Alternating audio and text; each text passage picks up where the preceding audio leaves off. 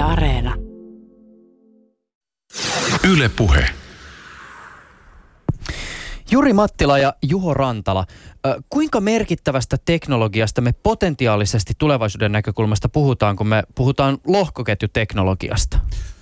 No mahdollisesti voi olla, että hyvinkin merkittävästä tai sitten vähemmän merkittävästä. Että, tota, että tässä on tavallaan kyse, kyse semmoisesta teknologiasta, mikä, mikä mahdollistaa tavallaan vähän uudenlaisia organisoitumisen ja yhteistoiminnan tapoja digitaalisissa ympäristöissä, että, että tavallaan hyvin läpileikkaava, eri toimialoja läpileikkaava teknologia, mutta vaikutuksiltaan vielä ehkä vähän, vähän auki. Joo, tota noin, niin ihan samaa mieltä tietysti tuosta noin ja mun mielestä se ö, niin mahdollistaa tietysti myös tällaista niin kuin laajempaa ehkä yhteiskunnan organisointia ja – ihmisten toiminnan organisointia tietysti myös, niin uudenlaisia tapoja tälle ja mahdollisuuksien realisointia niin sanotusti. Tänään 21. päivä toukokuuta keskustelemme siis lohkoketjuteknologiasta, sen lupauksesta, hypestä ja potentiaalista. Ö, huomio kiinnittyy usein lohkoketjujen mahdollistamiin kryptovaluutoihin, mutta teknologia, jonka ytimessä on luottamuksen luominen, soveltuu tietysti moneen muuhunkin sovellukseen. Studiossa tänään kanssani ovat lohkoketjuteknologiaan perehtynyt Etlan tutkija Juri Mattila sekä digitaalisen teknologian filosofiaan väitöstutkimuksessaan paneutuva ja niin ja näin lehden verkkotoimittaja Juho Rantala. Ylepuheessa Juuso Pekkinen. Lohkoketjusta useamman kirjan kirjoittaneet Michael J. Casey ja Paul Wigner rinnastavat MIT Technology, Technology Review-julkaisussa lohkoketjuhypen 90-luvun IT-kuplaan. Meno- ja teknologiahype oli tuolloin villiä, kunnes sitten miljardit katosivat taivaan tuuliin. Toisaalta dot-com-boomin aikana käytettiin rahaa kaiken sen rakentamiseen, johon tämän päivän teknologiat ja palvelut nojaavat. Siis vedettiin valokaapelia, panostettiin langattoman tiedonsiirron kehitykseen, ja valtavien serverifarmien rakentamiseen. Keisin ja Vignan mukaan meidän pitäisi samalla tavalla nähdä tämän, tämän hetken lohkoketjuhypen ja kryptovaluuttojen hurjan volatiliteetin taakse. Tässä ollaan jonkun sellaisen äärellä, jolle tulevaisuutta ehkä sitten rakennetaan. Tekin varmaan ostatte ainakin tuon alkupuheenvuoron perusteella jossakin määrin tätä ajatusta. Joo, kyllä, se, kyllä siinä paljon yhtymäkohtia on tietysti internetin alkuaikoihin, että ihan, ihan samalla tavalla tasi, tavallaan niin kuin ollaan tämmöisen teknologisen uuden löydöksen ympäristössä, minkä, minkä päälle sitten tavallaan se mielenkiintoinen kysymys on tässä just on se, että minkälaisia tällaisia yhteiskunnallisia uusia innovaatioita, sosiaalisia tämmöisiä uusia paradigmoja sieltä pohjalta löytyy. Tietysti kun, kun puhutaan tällaisista aiheista niin kuin kryptovaluutta ja, ja arvon siirtämisestä digitaalisessa ympäristössä, niin toki siihen, siihen on ladattu paljon odotuksia myös sitten niin kuin äkkirikastumisista ja, ja tämmöisiä joitakin tarinoita tietysti myös, myös maailmalta löytyy, mutta myös sitten siinä, siinä on se toinen kääntöpuoli, mikä IT-kuplassakin oli, että, että sitten varmasti paljon niitä ö, katteettomia odotuksia, mitä sinne on rakennettu, niin jossain vaiheessa tietysti tullaan sitten näkemään myöskin sitä, sitä nurjaa puolta. Miten kun ö, tutkii lohkoketjuteknologiaa tai vaikka kirjoittaa siitä artikkelia ö, niin ja näin lehteen, niin joutuuko hirveästi selittelee ihmisille asioita? Siis ajan takaa sitä, että nyt tietysti ne ihmiset, jotka on tietoisia siitä, että okei, lohkoketjuteknologiat on muitakin kuin niitä kryptovaluutoja, niin saattaa olla jopa tietoisia just tästä niin kuin hillittömästä hypestä, joka asiaan liittyy ja sitten joutuu jollakin tavalla ehkä kaivautua siihen taakse, no mutta ehkä sieltä sitten kuitenkin löytyy jotain semmoista, mikä hypenkin puhkeamisen jälkeen on olemassa. Tunnistatteko te tällaista?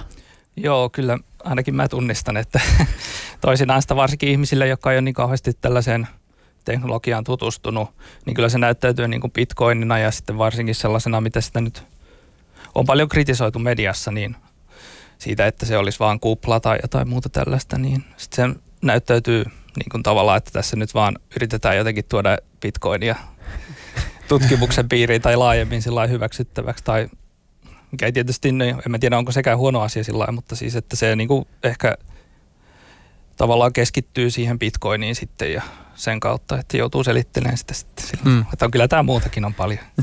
Joo, ja siis kyllä, kyllä niin kuin paljon, paljon on tietysti väärinymmärryksiä ja, ja sitä, että, että tosiaan niin kuin, ehkä si, siinä on sitäkin, että aikaisemmin sitä ajateltiin pelkästään tosiaan niin kuin kryptovaluuttoina, ja, ja sekin sanana on aika harhaanjohtava, koska niin kuin kysehän ei, ei tietenkään ole valuutasta, vaan jostain niin kuin, tavallaan uudesta jostakin, onko se sitten rahake tai joku tällaisella nimellä sitä pitäisi kutsua, mutta, mutta joka tapauksessa, että ehkä pikkuhiljaa on nyt niin kuin tietoisuus levinnyt siitä, että, että, että lohkoketjuteknologialla voi tehdä paljon muutakin, mutta tavallaan sitten vielä se yhteys on ehkä hahmottamatta, että mikä, mikä tavallaan se kryptovaluutan rooli näiden järjestelmien äh, niin kuin koossa pitämisessä on. että sillähän on tosi keskeinen, keskeinen rooli. Ja, ja yksi, yksi, mitä nyt viime aikoina on kanssa alkanut näkyä tässä paljon, on, on se, että et, et tavallaan niin kuin me ollaan tutkimusmaailmassa alettu hahmottaa, että tässä on oikeastaan kaksi aika, aika niin kuin erilaista ilmiöä, mistä me nykyään puhutaan lohkoketjukäsitteellä.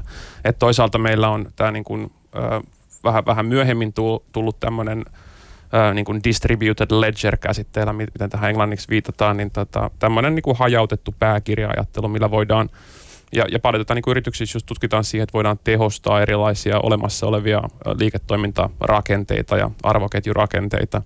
Mutta sitten meillä on tämä toinen puoli, ja, ja tätä eroa enää hahmoteta, että siellä on niinku tavallaan tällaista avoimen lähdekoodin protokollakehitystä, ja, ja tavallaan sit, tässä niinku innovaation keskiössä on just se, että sen kryptovaluutan kautta. Ja sen, sen myötä meille on tullut mahdollisuus siihen, että me voidaan ikään kuin sisällyttää tällaisia algoritmisia kannustinrakenteita näihin tällaisiin hajautettuihin vertaisverkkoihin, minkä ansiosta me voidaan sitten saada, tai saadaan se aikaan, että, että, voidaan muodostaa tällaisia verkkoja tuntemattomien tahojen kesken aika lailla eri tavalla kuin, kuin aikaisemmin, koska tätä kautta me voidaan ikään kuin, voidaan niin kuin synnyttää sinne, sinne erilaisia luottamusrakenteita tuntemattomien tahojen tahojen välillä. Sitä nyt yhteistyö on mahdollista, vaikka me ei välttämättä luotettaisi siihen vastapuoleen. Mm.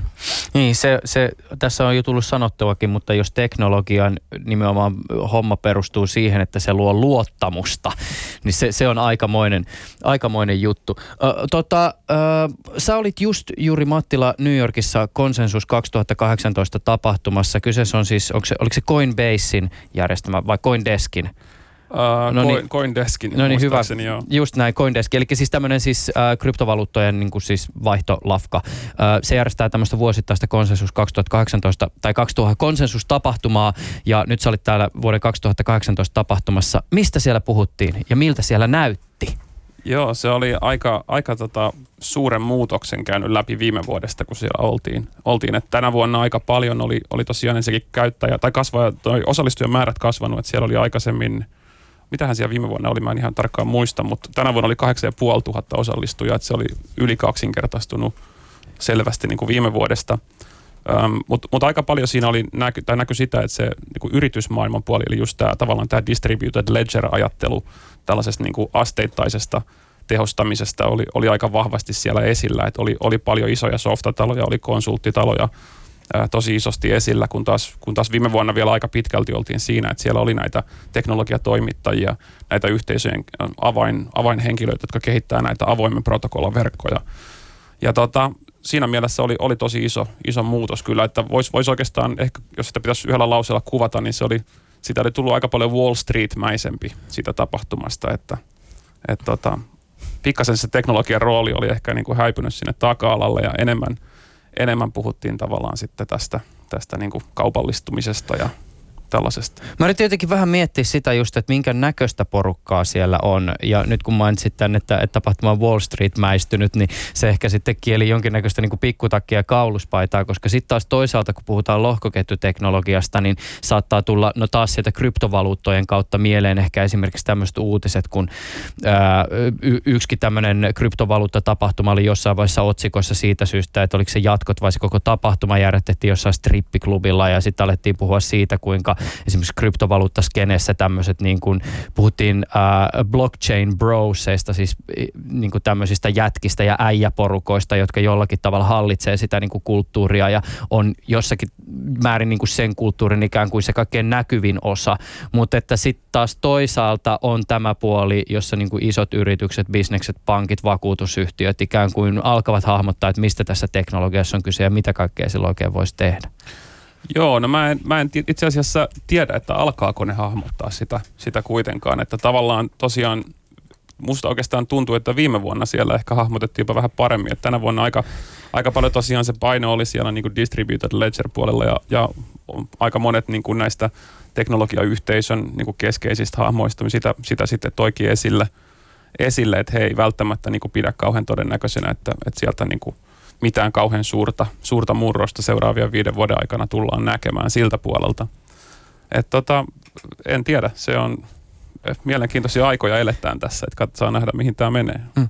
Tämä oli muuten pikkasen hämmentävää, kun mä siis tässä joku aika sitten luin taas jälleen kerran Niin ja näin, niin et näin julkaisu, joka siis on tämmöinen filosofinen aikakausilehti ja, ja erittäin ansioitunut sellainen aikansa seuraa ja tarttuu ajankohtaisiin ilmiöihin, mutta kyllä mun täytyy sanoa, että Juho, kun sun artikkeli Bitcoinista tuli tässä julkaisussa vastaan, niin mun ensimmäinen fiilis oli kyllä se, että hetkinen, että, että mitä, mitä Eh, anteeksi siis lohkoketjuteknologiasta, että mitä niin kuin lohkoketjuteknologiasta kertova artikkeli teki filosofisessa aikakausilehdessä?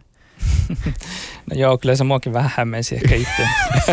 Mutta tota, joo, no ensinnäkin tietysti siinä numerossa oli toi digitaalisen humanismin tai ihmistieteiden niin teema. Se sillä tavalla ehkä sopi siihen, mutta vaikka siinä nyt ei ehkä sillä käsitelläkään tätä teemaa, mutta tota, joo, kyllähän lohkoketju edustaa sellaista tietynlaista ehkä tota noin niin, teknologista sovellusta tietynlaisista filosofisistakin ideoista, että tällaisesta, no siihen liittyy aina kaikenlaisia käsityksiä ihmisestä, että minkälainen se on. Siis kaik- erilaisissa niin kuin lohkoketjun sovelluksissa on tietysti erilaisia käsityksiä siitä, mitä ihminen on ja millä tavalla tota noin, niin se voi sitten ö, muuttaa käsityksiä myös niin kuin yhteiskunnasta – tai muuttaako se sitä. Ja tietysti myös niin kuin näiden kryptovaluuttojen kanssa rahasta ja vaihdosta ja taloudellisesta toiminnasta yleisestikin. Että kyllä siinä on niin kuin paljon latautunut tällaisia inhimillistä potentiaalisuutta ja sen niin kuin näkemyksiä siitä, mitä se on ja mm. näin poispäin. Avaa vielä vähän tätä ajatusta tästä niin kuin jonkinlaista ihmiskäsityksestä ehkä, joka jollakin tavalla heijastelee vaikka jonkun niin kuin lohkoketjuteknologia idealistien puheissa sun silmään. No joo, se on tietysti aina kyse just siitä, että mihin, missä tota noin, niistä sovelletaan ja kuka sitä puhuu ja mitä ne niinku toivoo. Ja se, no ehkä tällä tota noin, niin Bitcoin-kehityksen piirissä se retoriikka on keskittynyt ehkä tällaiseen, jos sitä nyt sanoisi kyberlibertaariin tai libertaristiseen käsitykseen ihmisestä, jossa se on aika, no niin kuin nähty tota noin, niin ihminen sellaisena, että sitä, siihen ei lähtökohtaisesti voi ehkä luottaa, kun se pitää ulkoistaa se luottamus sille teknologiselle järjestelmälle. Ja näin ollen sitten kiinnostavaa just se, että mitä se sitten, jos niin kuin laajemmin yhteiskunnallisia instituutioita sitten halutaan niin kuin automatisoida sillä teknologialla, niin mitä se sitten tarkoittaa niin kuin tällaiselle sosiaaliselle yhdessäololle ja sosiaaliselle elämälle ja muuta. Ja, tai tietysti tällaiset niin kuin instituutioiden te, niin kuin automatisointilohkoketjulla, niin nehän tietysti on vain tällaisia hypoteeseja tässä vaiheessa vielä. Ja, hmm. Mutta se on ainakin yksi esimerkki. Niin. Ja tietysti tähän luottamukseen on Bitcoinin kohdalla ja, ja erityisesti puhutaan tämmöistä Bitcoin-idealisteista, niin varmaan tämä kysymys just tästä ikään kuin kolmansien osapuolien saattamisesta pois siitä niin kuin ikään kuin vaihdon ketjusta, niin se on se olennainen niin, että se teknologia tavallaan korvaa sen ikään kuin olisi se pankki tai mikä ikinä, joka siinä on jollakin tavalla ollut ehkä osallisena ikään kuin Joo. siinä luottamuksen luomisessa. Äh, Juri Mattila, sä oot ollut äh, lohkoketjujen kanssa tekemisissä vaikka kuinka pitkään. Avaa pikkasen sun taustaa tämän asian tiimoilta. Joo, mä oon tota, itse asiassa vertaisverkkoteknologian kanssa puuhastellut ihan, ihan iät ja ajat ja, ja si, sitä kautta niin kuin pohja, eli sen, sehän on niin kuin, tämähän on niin kuin vertaisverkkoteknologian ilmentymä oikeastaan ja, ja tota, äm, ihan sieltä tosiaan auvoisista ajoista asti on sitä, sitä puolta tahkonut ja sitten mä tein siitä aikanaan äm, gradun, kandityön ja gradun niin kuin tästä vertaisverkkoteknologian ä, juridisista disruptiivisista vaikutuksista. Ja siinä yhteydessä törmäsin sitten itse asiassa tähän Bitcoinin tällaiseen white paperiin, eli tähän konseptipaperiin, mikä oli kaikessa hiljaisuudessa internetiin ilmestynyt. Ja, ja tota, siitä se ajatus sitten lähti, että se 2010-2011 vuoden tienolta on, on tosiaan niin kuin tätä lohkoketjuteknologian kehitystä seurannut ja, ja sitten tosiaan 2014 vuodesta ihan päätoimisesti niin kuin Etlassa, Etlassa tutkinut tätä aihetta ja nyt teen myös väitöskirjaa sitten aiheen tiimoilta tuolla Aalto-yliopistossa, että moneen, moneen on ehtinyt ja Euroopan, Euroopan komission tällaisessa asiantuntijatyöryhmässäkin olin tuossa syksyllä pohtimassa tämän lohkoketjuteknologian teollisia muutosvaikutuksia ja näin poispäin. Että Sä viittasit tähän ö, 2008 julkaistuun white paperiin, jonka siis julkaisi ö, Satoshi Nakamoto, edelleenkin mysteeri, kuka hän on tai onko hän useampi henkilö. Puhutaan siis tästä niin sanotusta Bitcoinin keksijästä ja tässä siis white paperissa hän kuvailee tätä Bitcoinin toimintaa ja ajatusta sen taustalla. Siis historiallisesti ö, lohkoketjun perusajatus esitettiin jo siellä 90-luvun alussa Scott Stornettan ja Stuart ha- Haberin toimesta, mutta sitten just vasta tämä niin Nakamoton uh, white paperi niin sanotusti räjäytti pankin mä haluaisin hieman paneutua siihen kulttuuriseen viitekehykseen ja ehkä niin kuin ideoli, ide, ideologiseen ja, ja käytännölliseenkin tarpeeseen, johon bitcoin ja lohkoketjuteknologia syntyi. Ja mä kysynkin tämän kysymyksen näin. Ö, oisko bitcoin tai joku vastaava kryptovaluutta tai lohkoketjuteknologia päässyt breikkaamaan ilman Nakamotoa? Siis oliko ilmassa sellaisia tarpeita ja ajatuksia, jotka joka tapauksessa olisi ajanut siihen, että lohkoketjuteknologia manifestoituu todeksi? No historiahan on täynnä siis semmoisia esimerkkejä tietysti teknologioista just sen suhteen, että, että kun aika on kypsä, niin silloin teknologia saattaa olla, että se syntyy eri puolilla maailmaa samanaikaisesti ja näin. Ja, ja tosiaan niin kun, kyllä, mä, kyllä mä luulen, että, että se varmaan olisi tapahtunut, koska tota, ä, tästä itse asiassa niin tämä oli hyvä, hyvä pohjustus tähän, tähän tota aiheeseen sikäli, että mun mielestä, niin kuin sanoit, että, että tavallaan tämä teknologian perusta tulee jo sieltä ihan, ihan tota 80 luvulta tai, tai joltain osin jo ehkä aikaisemminkin, niin että se teknologinen perusta on ollut siellä olemassa. Että, että tavallaan just se näkökulma, mistä näitä pitäisi ajatella bitcoiniakin, että se on, se on niin kuin tavallaan ä, sosiaalinen innovaatio, u- uudenlainen tavallaan paradigma, mikä, minkä tämä teknologia on mahdollistanut, kun nämä eri komponentit lätkästään yhteen sopivalla tavalla. Ja sehän tässä on ollut se suurin, suurin innovaatio ja mullistus. Ja, ja tavallaan just, niin kuin kysyit tuosta tuota filosofian relevanssia tähän, niin, niin tämä on, tämä on niin kuin just, ja kun mä sanoin tuossa, että yritykset ei välttämättä, tai mä en ole varma siitä, että ymmärtääkö ne sitä, että, että tämä on se näkökulma just, mitä ei hirveästi olla vielä keskusteltu ja mistä pitäisi keskustella, että, että tämä pitäisi nähdä just teknologia-alustana, jonka päälle me voidaan rakentaa ja innovoida uudenlaisia tapoja organisoida yhteistyötä, luoda erilaisia sosiaalisia paradigmoja. Ja, ja niistä tässä niin kuin Bitcoinin synnyssäkin on ollut, ollut oikeastaan kysymys. Et kyllä mä luulen, että se olisi, se olisi ö, tapahtunut joka tapauksessa. No jos pohditaan sitä, että minkälaisen ikään kuin kulttuurihistoriallisen jatkumon tai minkälaisten ajatusten viitekehykseen lohkoketjuteknologia syntyy, niin mi- mitä te nostasitte esille? Sä ainakin Juho käyt näitä hieman läpi siinä sun niin, ja, niin että näin lehden artikkelissa.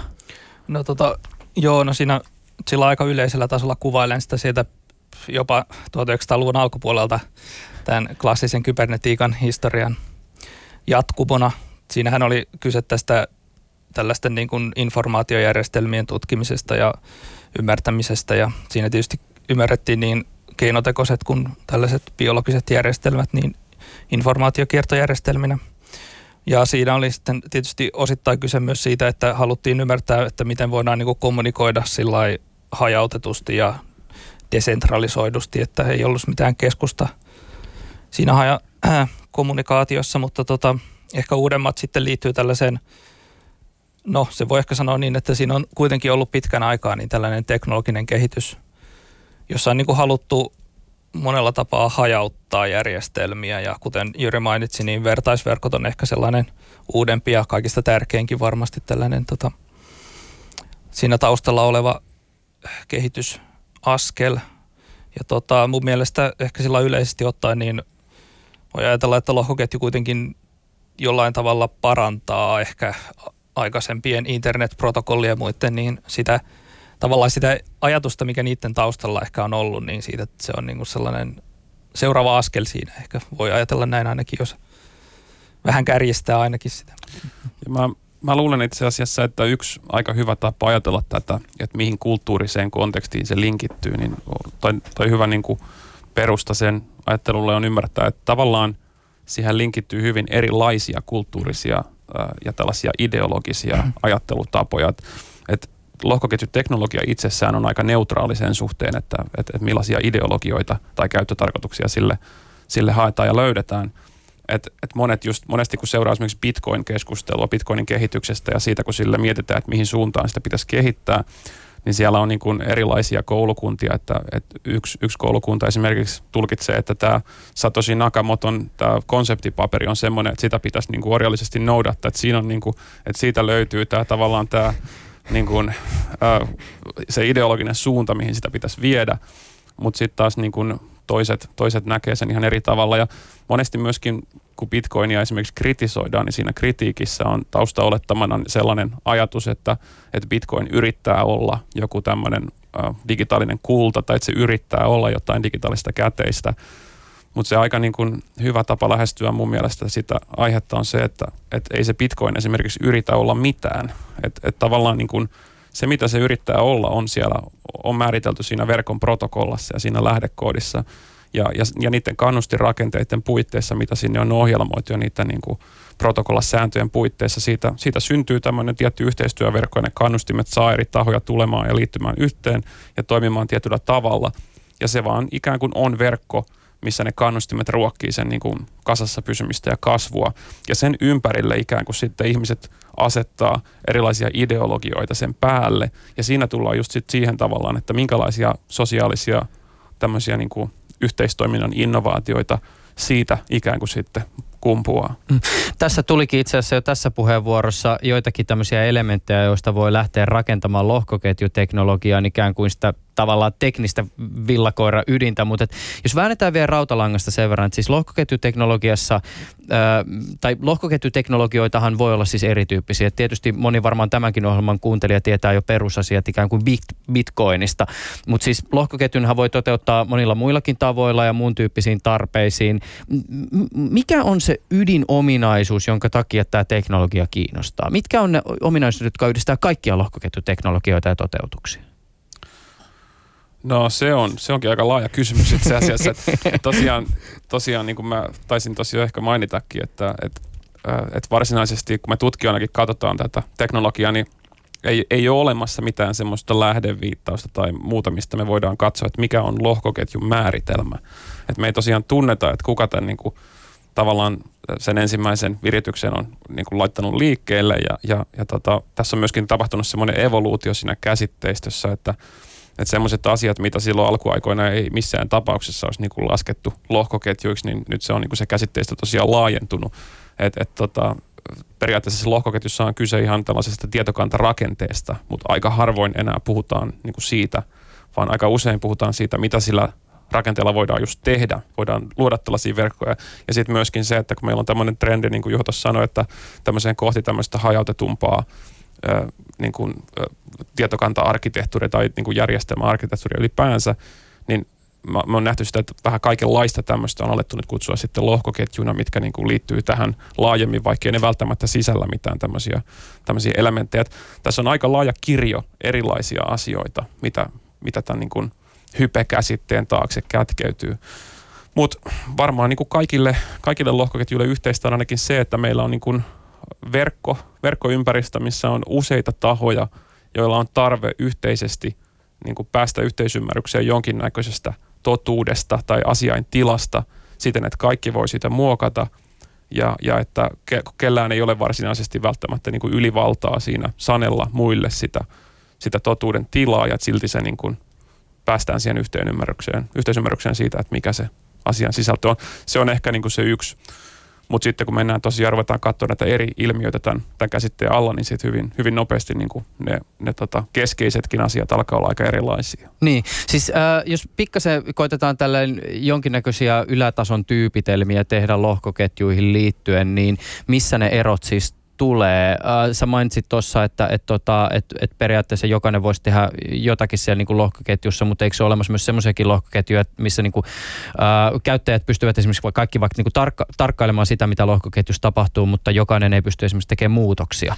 Joo, joo ilman muuta. Eli siis ihan jos katsotaan, tämä on niin kuin spektri hyvin, hyvin niin kuin kaiken näköisiä tek- teknologiahan ei kehity sillä tavalla tyhjiössä irrallaan ympäristöstä, että siellä, siellä on niin kuin tällaista hyvin niin kuin, äh, tällaista niin kuin pienissä osissa tapahtuvaa kehitystä ja, ja muuntelua, mutta jotenkin meidän täytyy niinku käsitteellistää tämä todellisuus, että me pystytään puhumaan tästä, mutta mut niinku tässä spektrin toisessa ääripäässä on just tällaiset niinku täysin avoimet, avoimen lähdekoodin verkot, missä niinku kuka tahansa ikään kuin voi ottaa sen verkon lähdekoodin ja, ja muuttaa sitä ihan miten haluaa ja, ja sitten niin kuin perustaa oman tällaisen kilpailevan verkon tai sen rinnalla elävän verkon. Ja sitten tavallaan se on loppupelissä kiinni loppuviimein kaikista niistä käyttäjistä, jotka siihen haluaa liittyä tai ei halua liittyä, että ne tavallaan elää ja kuolee näiden verkostovaikutusten kautta, mitä niillä sitten esiintyy. Sitten kun me liikutaan sinne ihan toiseen ääripäähän, niin siellä meillä sitten tosiaan on tällaisia verkkoja, mitkä on ihan tällaista niin kuin proprietary-koodia, eli tällaista niin kuin yritysten niin kuin omistamaa koodia, mitkä on suljettuja järjestelmiä, mihin, mihin ei ole pääsyä ulkopuolelta käsin, missä ei voi ottaa sitä lähdekoodia tai eikä niihin voi liittyä, eikä niin kuin kuka tahansa, missä tahansa roolissa, niin kuin esimerkiksi jossain Bitcoinissa – et tota, ja sitten tässä välissä on pitkä spektri erilaisia tällaisia hybridirakenteita, missä, mitkä saattaa olla joiltain osin avoimia, joiltain osin suljettuja just siten, että, että jotkut tahot pääsee kirjoittamaan järjestelmää ja kaikki pääsee validoimaan sen datan tai, tai ihan miten vaan. Ja, ja sitten tosiaan niin kun meillä on alkanut näkyä myös uudenlaisia tällaisia niin, kun, niin sanottuja konsensusmekanismeja, millä, millä nämä verkot ylläpitää sitä yhteisymmärrystä ja, ja, ja monenlaista.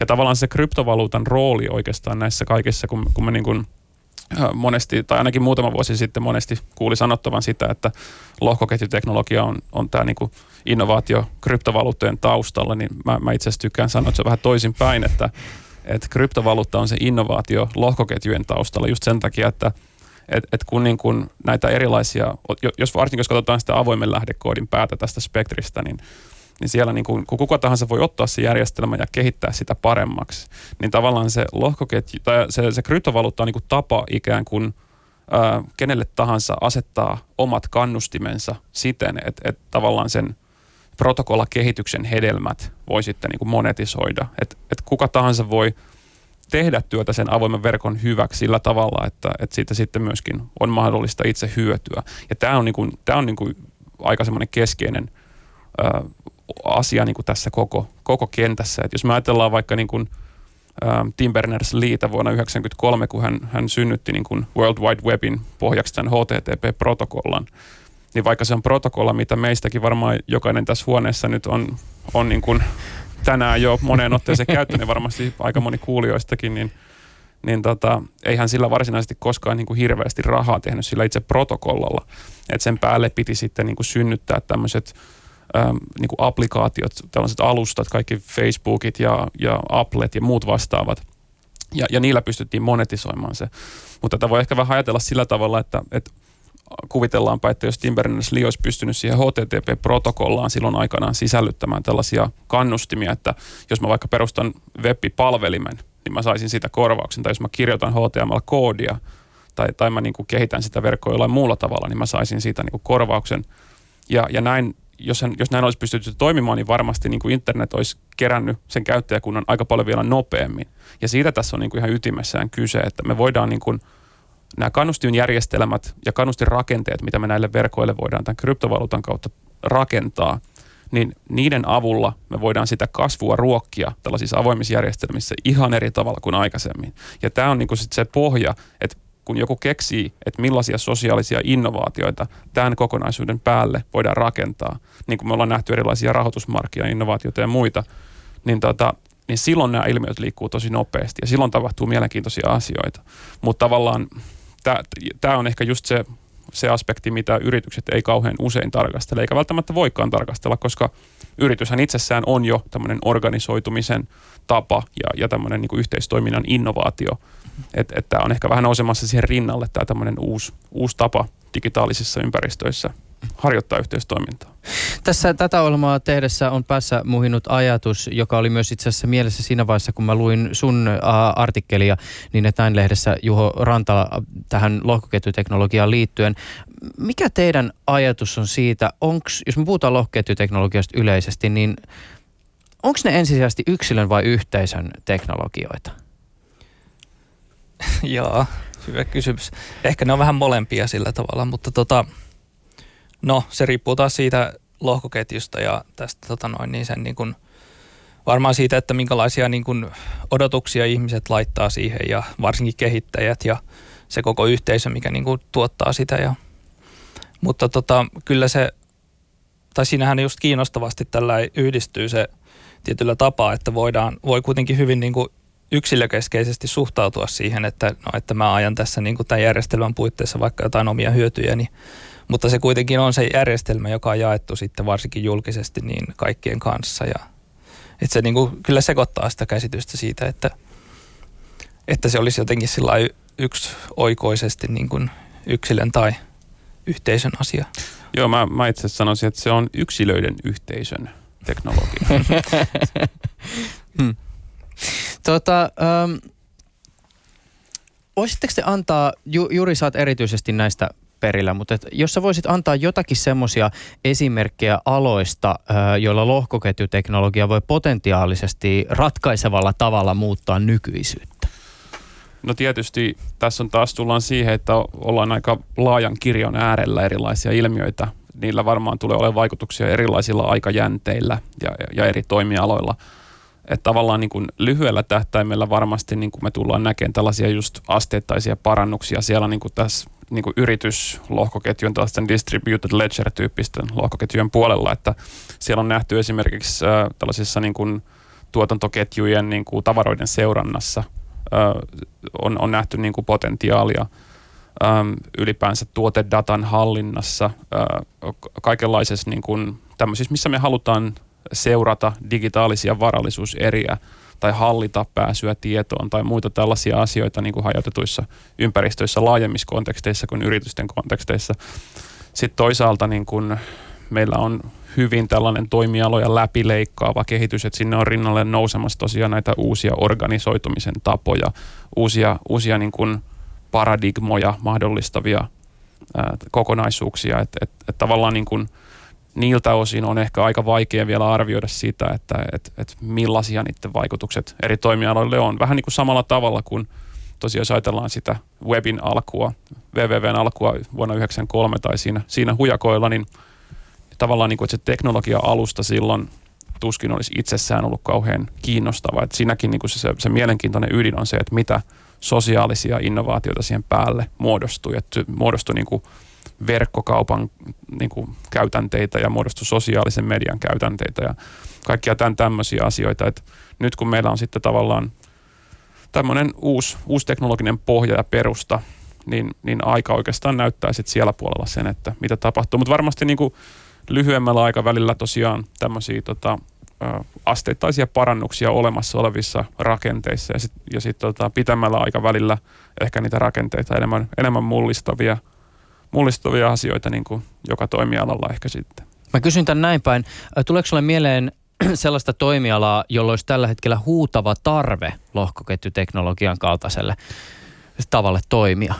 Joo, no siis kyllähän näitä on enemmänkin, että, että tavallaan monessa, monessa suhteessa, just kun me puhutaan digitalisaatiosta, niin digitalisaatiohan ei ole pelkästään sitä, että me viedään asioita paperimuodolta digitaaliseen muotoon, vaan se on integraatiokehitystä, se on erilaisten järjestelmien yhteen sulautumista tämmöiseksi niin kuin järjestelmien verkostoksi. Ja tota, monessa, monella alalla niin kuin tässä kehityksessä on ollut vaikeuksia päästä tavallaan yritystasolta – tällaiselle toimialatasolle ja varsinkin toimialojen ö, niin kuin läpileikkaavalle tasolle. Et yksi, yksi esimerkki ihan konkreettiasta varmaan olisi esimerkiksi tekijänoikeusteollisuus. Et teoston meille vahvistamien tietojen mukaan nykyisellään voi kestää jopa kaksi vuotta siitä, että kun esimerkiksi kappale soi radiossa, että, että tota, artisti saa, saa siitä korvauksensa pois. Että varmasti niin kuin muitakin toimialoja ja finanssiala tietysti on kiinnostunut siitä, että siellä päästään lyhyempiin tällaisiin clearing-aikoihin ja ja niin kuin jälkiselvittelyaikoihin ja, ja näin poispäin. Ja tosiaan sitten se niin kuin tuotedatan hallinta, tällaisten niin kuin toimitusketjujen datan hallinta, että monessa, monessa suhteessa, missä on dataa, mitä täytyy useiden eri toimijoiden järjestelmissä pyörittää ja hallita siten, että siitä säilyy yhteinen, yhteinen näky, näkyvyys siihen ja että niissä on jotain tällaista niin kuin keskeistä vuorovaikutusta näiden eri tahojen, näiden datapisteiden muokkailuilla, niin – kyllä niitä, kyllä niitä tällaisia, tällaisia on paljon. Mutta tosiaan sit sitä avoimesta verkosta on, tai tästä avoimesta kehityksestä on, on aika vaikea ennustaa vielä. Että. Mm.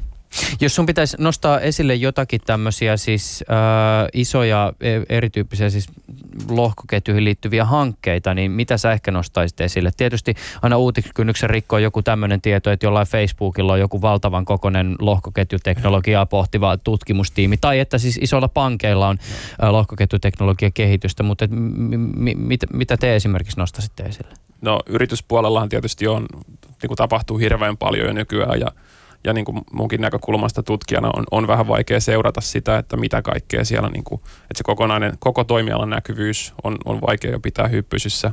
Et silloin alkuaikoina oli sillä että, että tosiaan kun 2011 kun näitä katteli, että aika lailla kun jotain tapahtui, niin kaikki tiesi kaikesta kaiken, mutta nykyään se ei oikein ole, ole mahdollista. Mutta kyllä mä sanoisin, että siellä avoimen protokollakehityksen puolella – siellä siis edelleen niin kuin Bitcoin, Bitcoinin roolia ei, ei pidä niin kuin vähätellä, että, että sillä on niin massiiviset verkostovaikutukset, pitkä kehitys siitä niin kuin tietoturvan historiasta.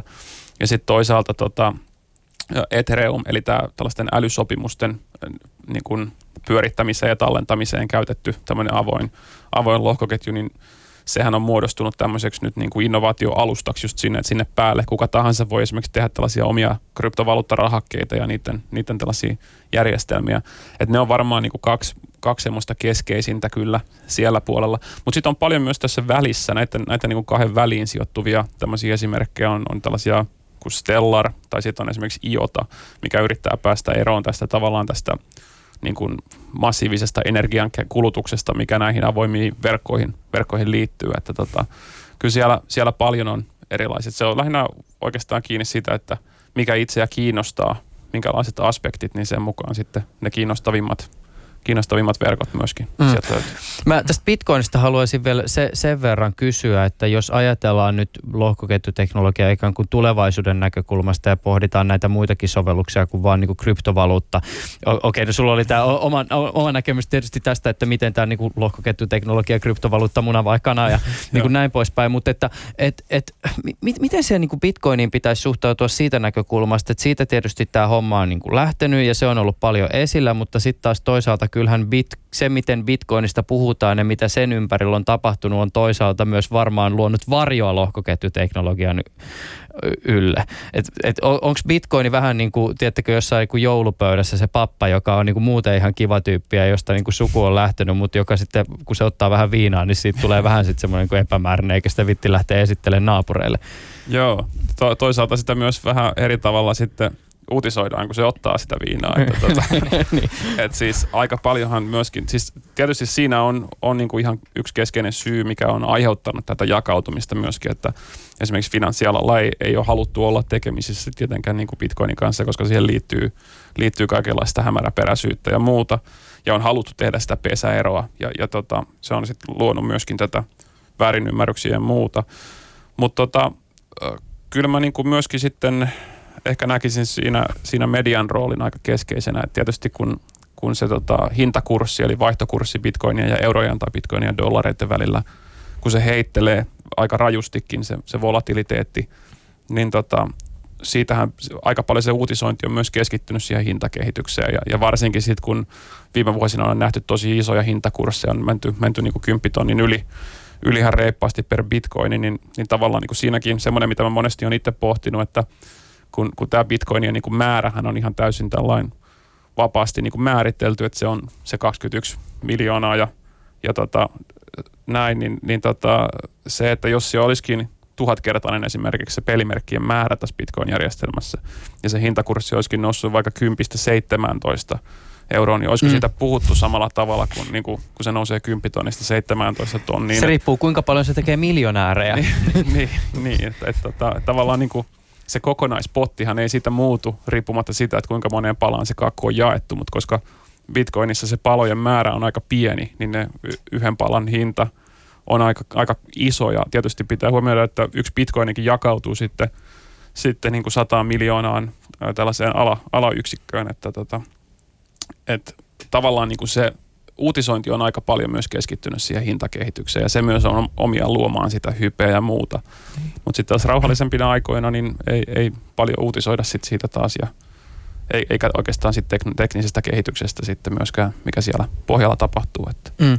Onko teillä muuten jotain ajatuksia tämmöisistä siis mahdollisista maailmoista siinä, miten tavallaan tämä niinku krypto kryptovaluuttakeskustelu ja sitten taas toisaalta tämä lohkoketjuteknologian muut sovellukset, niin miten ne tulevaisuudessa ehkä jollakin tavalla on yhteydessä tai eriytyy tai onko ne sitten niinku ihan eri juttu, siis julkisessa keskustelussa vai mi- mitä, mit, mitä voi esimerkiksi tapahtua? No, öö, mä voisin ainakin ehkä sanoa, että kyllähän Bitcoinin pitäisi uudistaa se koko verkkonsa, että, koska se tuhlaa niin paljon energiakin jo, että se on kyllä aika huono asia sen tähden. Varsinkin kun muutenkin pitäisi tota noin, niin ehkä ottaa vähän radikaalimpia otteita ilmastonmuutoksen takia ja energiankulutuksessa. Niin, Niin se on ihan järjetön se energiakulutus, joka tähän bitcoinin louhintaan niin liittyy. kyllä. Se, se on tosi iso, mitähän se nyt on sitten. Se on arvioitu, että se on noin Irlannin valtion Joo. sähkönkulutuksen luokkaa. Että, että Mm. aika, aika huimista määristä puhutaan. Mm. Mutta tota, toisaalta niin kuin me ei tavallaan, mä en oikein osaa vielä sanoa siitä, että, että kuinka isoksi ongelmaksi se muodostuu tai muodostuuko, koska tota, ajatellaan esimerkiksi sellaista tilannetta, missä me voitaisiin ankkuroida kaikki, kaikki meidän muut lohkoketjut tähän, tähän niin kuin yhteen lohkoketjuun, ja se voisi toimia koko yhteiskunnan tämmöisenä niin kuin keskeisenä ankkurina näissä järjestelmissä, niin ja mä tiedän, sitä pitäisi ehkä ajatella sitten, että kuinka, minkälainen sähkönkulutus on, on kaikissa niin kuin nykyisissä tietojärjestelmissä, mitä sitten voitaisiin voitais tavallaan sen piirin siirtää, että onko se sitten siinä kontekstissa. Siis kaikkien kuinka- Google-hakujen tota, no, ympäristövaikutukset, ne, ne on aika hillittömät, siis ihan oikeasti. Joo, joo voin, voin kuvitella ja ylipäänsä siis tekoäly, tekoälyalgoritmiikassa ihan samalla tavalla, että kun esimerkiksi tämä tämä tota, noin, niin AlphaGo voitti tämän, tämän tota, Go-suurmestarin tässä, tässä pelissä, niin ei sitäkään paljon puhuttu, että se oli 3000 dollaria per peli muistaakseni Joo. se kustannus, että kaikenlaista pystyy tekemään, jos, on, jos tota, haluaa maksaa, mutta, tota, mutta yksi, yksi mahdollisuus niin tietysti tässä Bitcoinin sähkönkulutuksessa on se, että se saattaa se sähkönkulutus siirtyä semmoisiin paikkoihin yhteiskunnassa, missä muutenkin me muutetaan niin kuin sähkövirtaa lämmöksi. Että tavallaan tota, näin, mutta sitten meillä on myöskin taas yksi tämmöinen... Kaukolämpöä bitcoinilla. No, no joo, ja siis tämmöisiä, tämmöisiä aloitteita on ihan oikeasti siis myöskin vireillä, että ei se ole, it's no joke.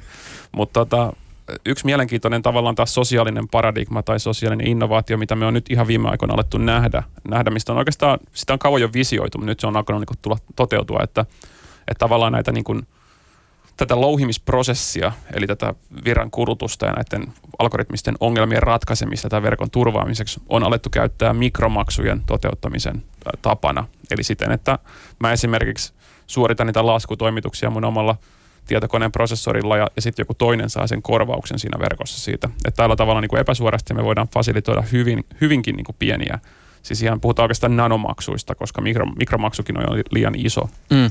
iso yksikkö. Ja, ja silloin niin kuin tavallaan tullaan just mielenkiintoiseen taas tällaiseen sosiaalisten innovaatioiden maailmaan, mikä avautuu, koska sitten me voitaisiin esimerkiksi niin kuin median sisällöntuotannossa rahastaa esimerkiksi sillä, että kun, kun selaaja lukee nettilehdestä vaikka artikkeleja, niin me voidaan sekuntiperusteisesti vaikka velottaa sitä sillä tavalla, että se prosessori pikkuhiljaa tekee laskentatyötä siellä taustalla ja, ja sitten sit niin käyttäjä maksaa tavallaan sähkövirtaa vähän siitä Mm. ja se verkko hyötyy, se Bitcoin-verkko esimerkiksi hyötyy siitä sen, että se, se saa sen tietoturvan ja se median sisällöntuottaja hyötyy siitä sen, että se saa sen korvauksen. Eli tämä on tämmöinen niin kuin pyhä kolminaisuus, missä, missä tavallaan kaikki, kaikki niin kuin sit hyötyy. Me eletään jotenkin ihan järjettömässä maailmassa, koska siis tässä asiassahan Suomessa yhtenä tämmöisenä niin kuin pioneerina on ollut MV-lehti. Joo, mutta he, he teki se tietenkin niin sitten, että, että siitä ei kerrottu käyttäjille erikseen ja siitähän se kohu nousi. Joo, mutta niin kuin, että ajatuksena sehän on niin kuin siis, Joo, just näin, että sehän oli se oikeastaan aina ongelma, että sitä yritettiin tehdä salaa käyttäjän selän takana, mutta jos siitä reilusti ilmoitettaisiin käyttäjälle, että tota, sopiiko, että vähän käytetään, kuormitetaan sun prosessoria ja tällä tavalla saadaan katettua mediatuotannon kustannukset, niin mä luulen, että on semmoinen niin kuin innovaatio avaruus, missä me tullaan näkemään niin kuin suurimpia läpimurtoja hyvinkin niin kuin nopealla aikataululla. Ö, Juri Mattila, sä oot ollut mukana tällaisessa parivuotisessa projektissa, jossa on pohdittu sitä, miten lohkoketjuteknologiat voisi hyödyntää suomalaista liike-elämää ja mahdollistaa erilaista bisnestä. Minkälaisia ajatuksia tämän projektin tiimoilta heräsi? No tämä on ollut meille oikein arvokas oppimiskokemus, että on kaksi vuotta, kaksi vuotta ollut tämä juoksuaika ja me ollaan, ollaan tässä eri suomalaisten toimijoiden Fortumin ja Euroclearin ja, ja muiden vastaavien kanssa oltu sit innovoimassa esimerkiksi tämmöistä miettimässä, että voitaisiinko esimer- esimerkiksi synnyttää uusia hajautettuja energiamarkkinoita tällaisten niin kuin avoimien, avoimen lähdekoodin vertaisverkkojen avulla ja, ja muuta vastaavaa. Et, et toki niin kuin se mielenkiintoisin oppi tästä on oikeastaan ollut se, että et, et nämä niin kuin prosessit, kun yrityksissä on lähdetty rakentaa tämmöisiä pilotointeja, niin ne on aika pitkäjänteistä työtä, että et tota, oikeastaan jos meillä on vuoden mittainen pilotti ollut, niin siitä suurin osa varmaan on mennyt semmoinen kymmenen kuukautta siihen, että me ollaan vaan sulautettu sitä, yhteen sulautettu sitä osaamista ja tietoa, että tavallaan se meidän teknologia ymmärrys ja sitten toisaalta niin kuin yrityksen puolelta se toimialaosaaminen, että me ollaan hahmotettu sitä, että mitkä ne niin kuin ongelmat on siinä toimialassa, mihin, mihin tämä voisi soveltua ja toisaalta sitten, että he ymmärtää, että mistä tässä teknologiassa on kysymys. Mm. Että se on ehkä ollut semmoinen keskeinen oppi.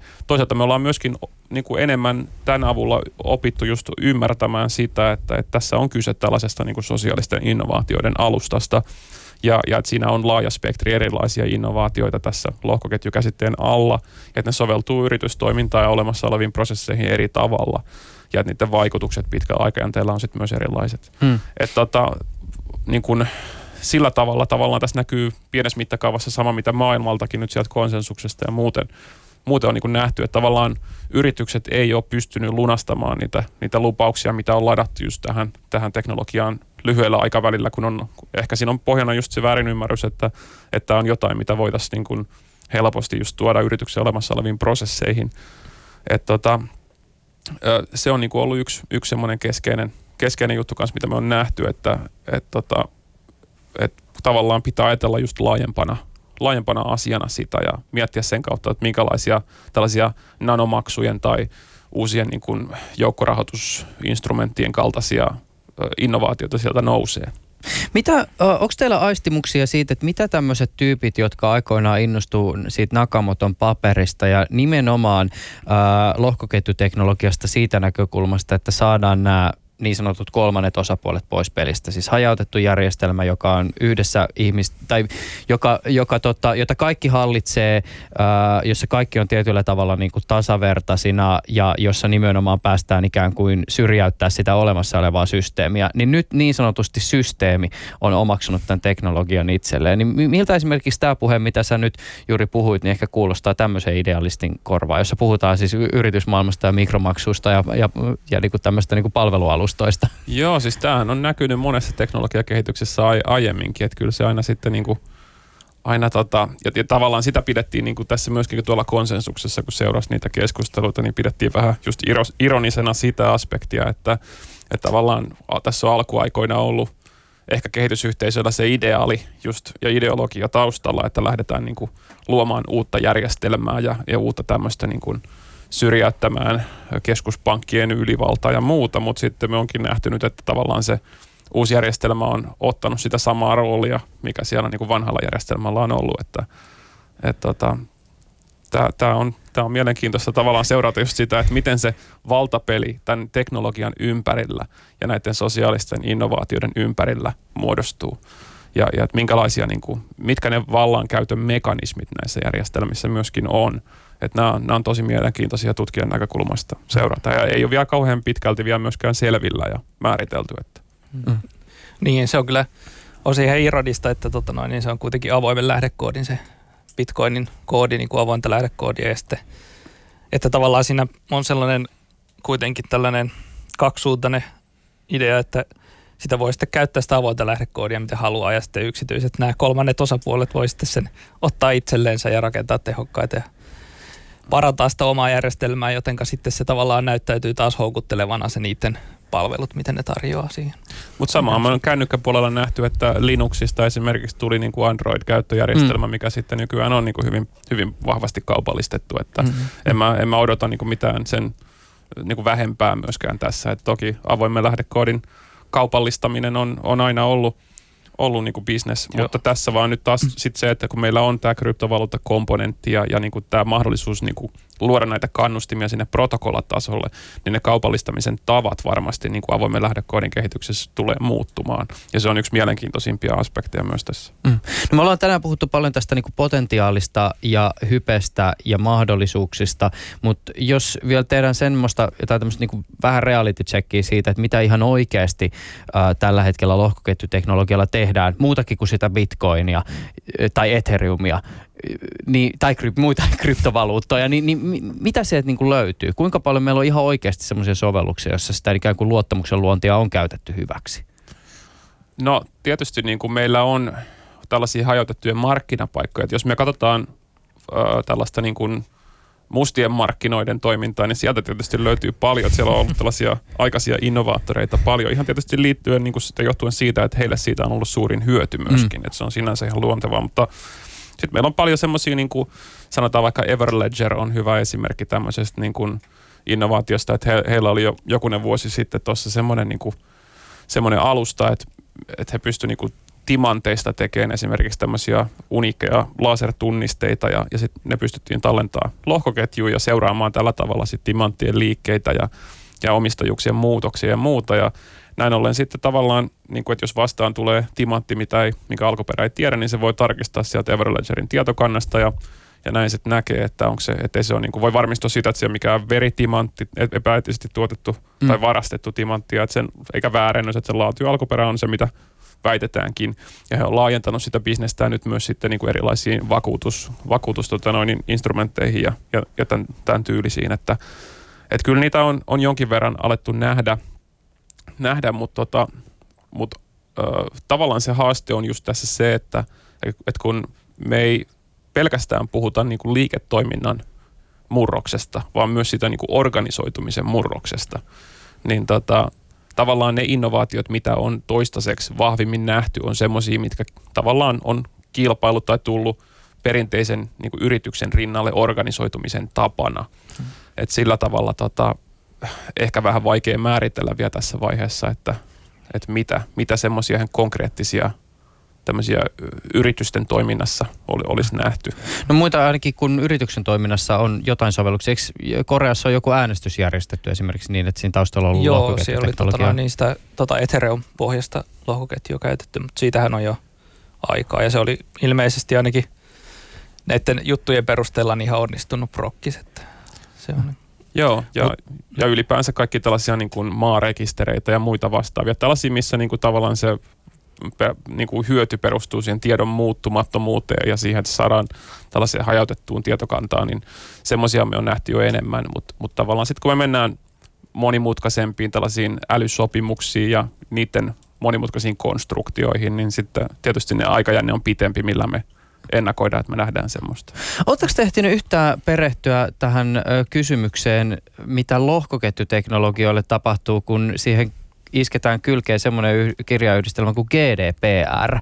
Ää, tässä on jonkin verran tullut vasta artikkeleita, jossa on jollakin tavalla tuotu esille se, että itse asiassa monet tämmöiset lohkoketjusovellukset saattavat olla aika isoissa ongelmissa EUn tietosuoja-asetuksen kanssa. Ja jos nyt on oikein ymmärtänyt, niin se ydin liittyy siihen, että jos sä alat lohkoketjussa käsittelee jotakin sellaista, mikä käsitetään henkilötiedoksi, ja sitten se lohkoketju on sellainen, missä sä et voi jälkikäteen lähteä muuttaa tai poistaa sitä tietoa, niin sitten taas toisaalta rekisteröidyillä tämän EUn tietosuoja-asetuksen mukaan on oikeus nimenomaan näihin asioihin. Mm. Mutta on, onko tämä semmoinen keskustelu, joka jollakin tavalla esimerkiksi on tullut lohkoketju tapahtumissa esille, tai oletteko te törmännyt tähän millään tavalla?